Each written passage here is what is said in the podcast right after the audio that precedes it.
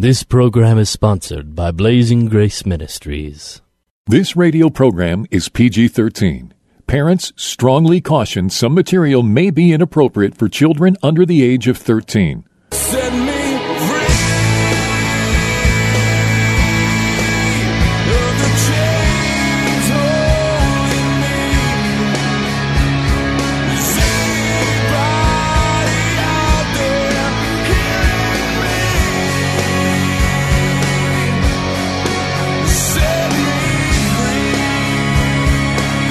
Jesus' mission was to comfort those who mourn, bind up the brokenhearted, proclaim liberty to captives, and open prison doors for those who are bound. For those who want more than status quo Christianity has to offer, Blazing Grace Radio begins now. And here is your host, Mike Genung. Hey, Mike Genung here. Welcome back to Blazing Grace Radio. Thank you for joining us.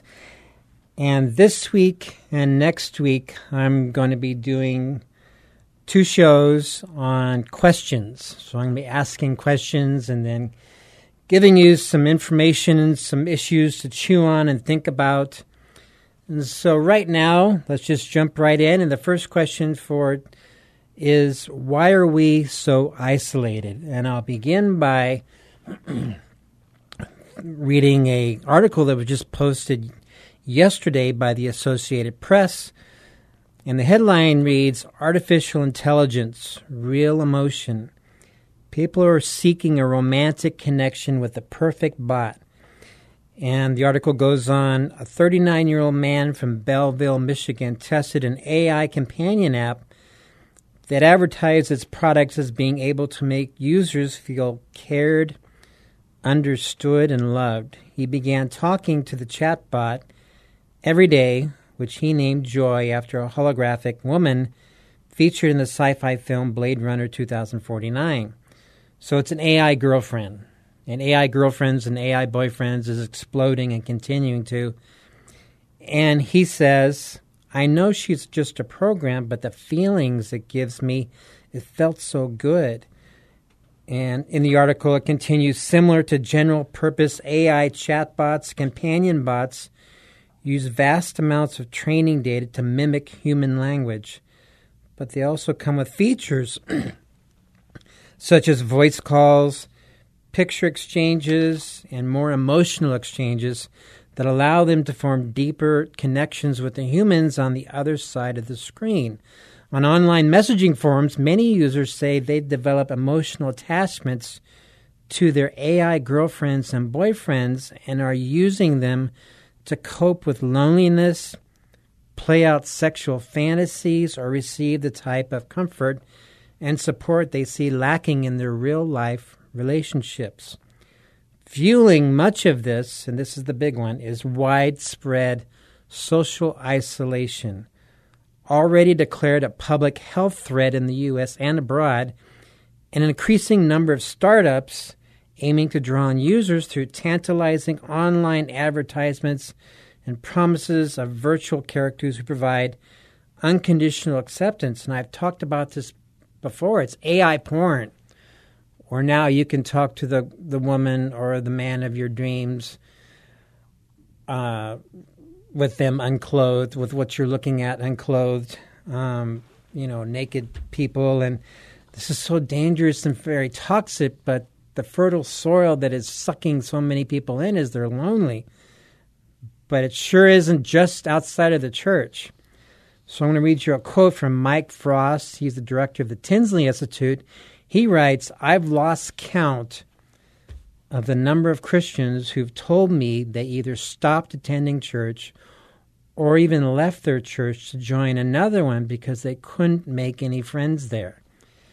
They report that the church people are friendly, they were hospitable and welcoming, but as one person told me, they're nice to you, but no one will become your friend.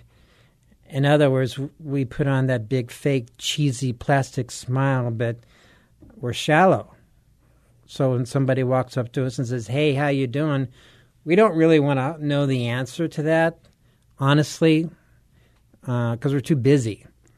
And so loneliness is a huge problem in the church, and, and it is making us vulnerable to all sorts of sins, including sexual sin and pornography and and depression and anxiety and a host of other problems. And I have no one to talk to is often the very first words we hear from people coming to us for help.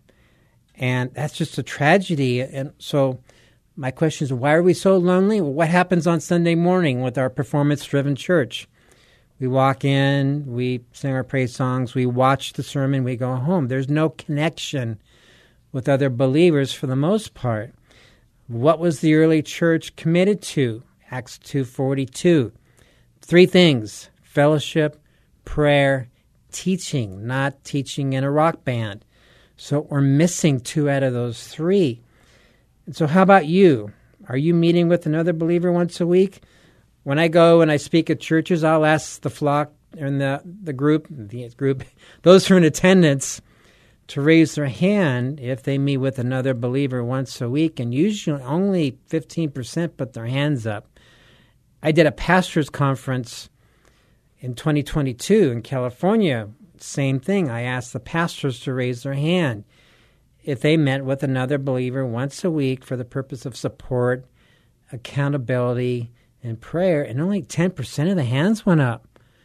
So we got isolated pastors grooming isolated flocks, and it's it's it's hollowing out the core of the church because we're not meant to walk in isolation. He who isolates himself quarrels against all all sound wisdom. And um, James five sixteen, confess your sins to one another and pray for one another that you may be healed. We're not ever expected uh, to go walk this road alone in isolation. So there's an easy fix to this. It's very simple. You don't need a theological degree to figure this one out. You just, and I do this when I go and speak. I'll break people up into small groups of two or three, and I'll have them share. Hey, how you doing?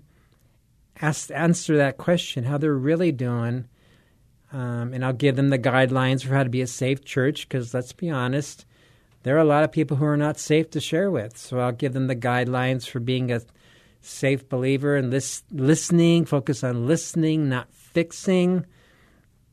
And oftentimes when people do this, so they're sharing and they're praying together, some are laughing, some are even weeping, some are hugging. It's just, it's like, wow, this is what church is really supposed to be, not just watching, you know, a teaching. So the next question is why aren't we talking about the occult? It has seeped its way into our culture and it's affecting a lot of people and a lot of us are exposed to it and really don't even aware of it. So let's take Jay-Z for example. He he's well known billionaire sold millions of records, maybe, you know, tens of millions, I'm sure. And not long ago, he walked around with a sweatshirt with the phrase on it, Do what thou wilt. And that is a, uh, that comes right from the British Satanist Aleister Crowley. The whole statement is, Do what thou wilt shall be the whole of the law. So that's a satanic, that's an occult statement. And and Jay Z has his own line of clothing called Rocawear. And on that, he will have Masonic symbols, pentagrams, obelisks, pyramids, and the all seeing eye.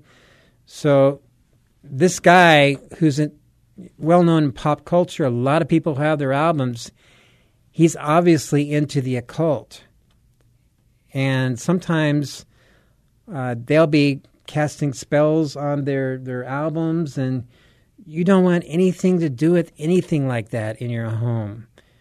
And I'm sure there are a lot of Christians that listen to his records and think, ah, that's no big deal. I've never listened to a song, so I, I don't know what the words are, but all I know is I want nothing to do with any kind of media where the person who's putting it out is involved with the occult. So let's talk about another well known person in the entertainment realm that a lot of people know about. In fact, she's in the news probably every single day, at least multiple times, and that is Taylor Swift. She has a song called Karma. And in that song, she says the words, Karma is a god. And then in her Karma music video, she wears dark clothing with a devil's mask on, where they're standing in hell, basically. That's what the uh, the sound stage looks like. It's hell. And then she blows a kiss to three grim reapers who are holding up the middle finger. In her Willow music video, there's a scene totally unrelated to the lyrics where there's a circle of people dressed around in occult style robes doing an occult worship scene around a campfire. It's witchcraft.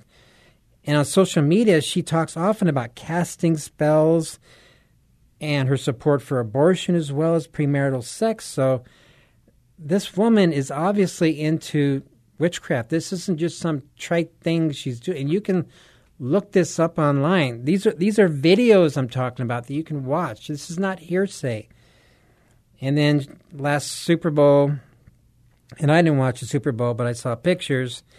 Uh, she had a friend in there. I guess it's another rapper, entertainer named Ice Spice, and the woman was wearing an up upside down cross, and she was watching the Super Bowl with Taylor Swift, meaning that Taylor Swift's friends are obviously in the occult. So, uh, moms and dads, you don't want her music in your home. We are called to a standard of holiness. We, we do not just look the other way when our kids or our family members or we are, are looking at and listening to media that has to do with the occult or Satanism or witchcraft or any of that. We don't want anything to do with that. So it's obvious that she's into this stuff, and there's often, like I just mentioned, spells will be cast and going on while the music is being created or produced. And Led Zeppelin from my day back in the 70s, that they were well known for that. We don't mess with that type of media. But let's talk about how the occult has made its way into Christian entertainment. Everybody's going gaga over The Chosen, or at least a lot of people are. I've not watched a single episode of it. And Jonathan Roumie is the lead actor who plays Jesus. And and what I'm going to share with you now are in videos, so you can you can watch these online. So again, it's not hearsay. And he openly said that he's into necromancy, which is praying to the dead. He prayed to he went to Lonnie Sheldon's grave when he was preparing to do the Sound of Freedom and prayed and asked Lonnie how he should portray him and that how he can honor Lonnie in that movie. So who are we praying to when we're praying to the dead? We're praying for demons. Lonnie's not going to hear him. He's gone. And the other thing that actually concerns me even more is, and this is again on video, this is the guy who's playing Jesus. He's come out and he said he's a 33rd, 33, 33rd degree Freemason.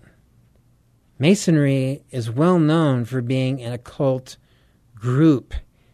The 33rd degree is right there at the top, and the higher they get in that ranking, the deeper they are into the occult. So you got a guy who's into an occult group and has come out publicly and said he's been into necromancy into both of these things. And he's the guy playing the Jesus figure that so many people are um, watching these days. I really get concerned sometimes when I see, like, with The Chosen, supposedly half a billion people have watched it. And I think about the Bible verse that talks about the narrow path, which very few will find. And it talks about the, the wide path to destruction, which a lot of people are running on. And so, what is the open door to the occult? It's through entertainment, it's through a thing that has become an idol and a religion for a lot of people because what we devote our time to shows what we really love. And in a time when 5 to 10% of Americans read their Bible every day, uh, there's going to be a gigantic void left, and they're going to be going and looking for their spiritual experiences elsewhere, which will leave the door wide open to some place like watching The Chosen where we don't know what's really going on behind the scenes there, but the director, Dallas Jenkins, has openly come out and said that like 95% of the content is just they made it up. So you're not watching the scripture, you're not watching a, the Bible, the Word of God. You're watching something that's there's a lot of just guesswork in there about what Jesus and these disciples might have done from the creator's standpoint. And if Dallas Jenkins, and I can't believe he doesn't know this, knows who Jonathan Roumie is and knows that he's into Freemasonry and into necromancy, what does that say about him? So we give way too much place and entertainment in our lives. Our our primary area of spiritual feeding should be at the feet of God with the screens turned off, prayer, soaking ourselves in prayer and God's word every single day. That's where we go. Not to the TV, not to the screen, and certainly not to a TV show where the lead Jesus character is into this stuff. We have to talk about these things in church. We have to equip people, make them understand. They can't play games with this stuff. This is all going to be a spiritual distraction and even a rabbit hole. My next question for this series is why aren't we talking openly about sex, porn, and masturbation in the church? And I was flick going through some emails we received recently, and a lot of them say things like, "I'm in bondage to porn. Please help me. I've." One guy wrote and said, "I just finished masturbating and I hate it. Please help me." There's a lot of people crying out for help. We see the words "Please help me" in a lot of the emails um, and the requests for help we get, and yet you will rarely hear these topics approached in church, which is insane. And I'm going to read from the book of Revelation. And to the angel of the church in Thyatira, write the words of the Son of God, who has eyes like a flame of fire and whose feet are like burnished bronze. I know your works, love, faith, service, and patient endurance, that your latter works exceed the first. But I have this against you that you tolerate that woman, Jezebel who calls herself a prophetess and is teaching and seducing my servants to practice sexual immorality and to eat food sacrificed to, to idols. I gave her time to repent, but she refuses to repent of her sexual immorality. I will throw her into a sick bed, and those who commit adultery with her I will throw into great tribulation unless they repent of her works. There is a compelling command for every single church to deal with sexual sin, with pornography, and you can substitute the word porn for Jezebel if you like, or sexual sin, or sexual immorality, or promiscuity. But we're not doing this. It's like we got our heads in the sand. It's like, why? I hear this so often. Why aren't our churches talking about this? And I was talking to a friend in Great Britain a couple months ago, and he told me he's talk to people about why they never hear sermons on sex in Great Britain. I had one guy who was 70 years old told me he had heard one message on sex all of his life. Another man, and this is in the UK, another man in the UK around in his 70s, an elder of a church, told me he had never heard a message on sex. This is insane when 70% of Christian men and a third of Christian women and 90% of our youth are viewing porn, this is beyond just like, what are you doing? Playing church? And he told me that the uh, the reasons he was given that we don't talk about sex in church in Great Britain is that, and these are his words, because it's not proper. What the heck is that supposed to mean? It's not proper. Do you think we can face Jesus in eternity and say, Hey, God, sorry, didn't talk about sex because it's not proper, even though you told us to talk about sex in your word, in Revelation, and multiple times all over the Bible. It's just nuts. In 2021, I did a video series, 30 Days of Prayer, where was 30 videos on the subject of prayer. And some of that was how to pray and what to pray for and resting in silence with God. And, and the third video was on praying for the porn industry. Because we just kind of sit there and watch while the porn industry cranks all this material up out and we do nothing. And we, and let, we let the porn industry basically flood the culture with this stuff and we just kind of sit back and let it you know get overwhelmed with it. And and one church in Great Britain was taking those videos and they were sending them to their flock. They were emailing them once a day. And then when the third one came out, I got an email from a woman who attended that church in Great Britain. And she told me, the pastor said, if there's one more video that has to do with sex, we're going to shut it down. You know what Daniel said? Open shame belongs to us. In Daniel 9, read his prayer. Open shame belongs to us because we will not face our sin. And we are keeping a lot of people in bondage and in hopelessness because we don't have the guts to open this stuff out. Full force industrial strength. It's not proper. How, that's not going to go over in eternity. And this is a study from Pew Research. I'm going to read this. What they found about what Americans believe about sex outside of marriage. And, and I'm quoting from the article now. When it comes to sex between unmarried adults who are in a committed relationship, a majority of Christians, 57%, say sex between unmarried adults in a committed relationship is sometimes or always acceptable. And that includes 67% of mainline Protestants and 64% of Catholics. Half of Christians say casual sex, defined in the survey as sex between consenting adults who are not in a committed re- romantic relationship, is sometimes or always acceptable. That's half.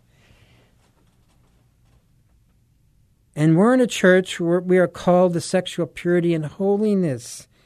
See, when we don't talk about this stuff, when we don't talk about sex or the other things, people are left to their own to make up their own truth, and their own reality. And uh, when they're not reading their Bible, we're not reading our Bible every day, like 90% of us are not, then we don't know God's standards. And when our churches are too comforting and lukewarm to go there, uh, this is where a lot, a lot of lives are getting destroyed because we're asleep at the wheel. And when half of Christians are saying casual sex is good, and it's not sin, we have a serious. This is a moral crisis. I'm not one given to, you know, overstating words, but if this isn't a moral crisis, tell me what is. A senior pastor of a church of a thousand told me uh, a little while ago that after their men's retreat, 80% of the men confessed to an ongoing struggle with pornography we had on a radio this radio show a woman friend of mine who talked to youth and she talked to young girls teenage girls and she asked the girls to raise their hand if they were viewing porn. Every single hand went up. And then there was a sexting scandal in canyon high school in colorado uh, several years back. But what happened was what was discovered was there were several hundred students in high school and junior high who were tr- found to be trading uh, sexting, uh, naked pictures of each other. And the parents got all upset and freaked out. But I'm thinking, Mom and Dad, this is on you because you're not properly watching your kids and walking with them on what they should and shouldn't be doing. And you're giving them smartphones with wide open internet access this is on you. You're not talking to them openly about these issues and preparing them. So why don't we talk about sex? And First Corinthians, with the time I have left, First Corinthians five gives us the answer. It says, uh, this is right after Paul mentions the guy had sex with his dad's wife. He says, "You are arrogant. Ought you not rather to mourn? Let him have done be removed from you." So we are arrogant. This is the main reason we don't talk about sex according to Scripture. Nobody's brokenhearted over their sin. Who mourns these days? We've lost our heart.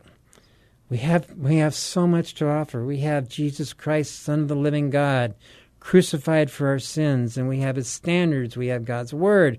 We have so much to offer, but when we're playing ostrich, we're keeping people in bondage. So next week, I will continue this series on quest- asking questions.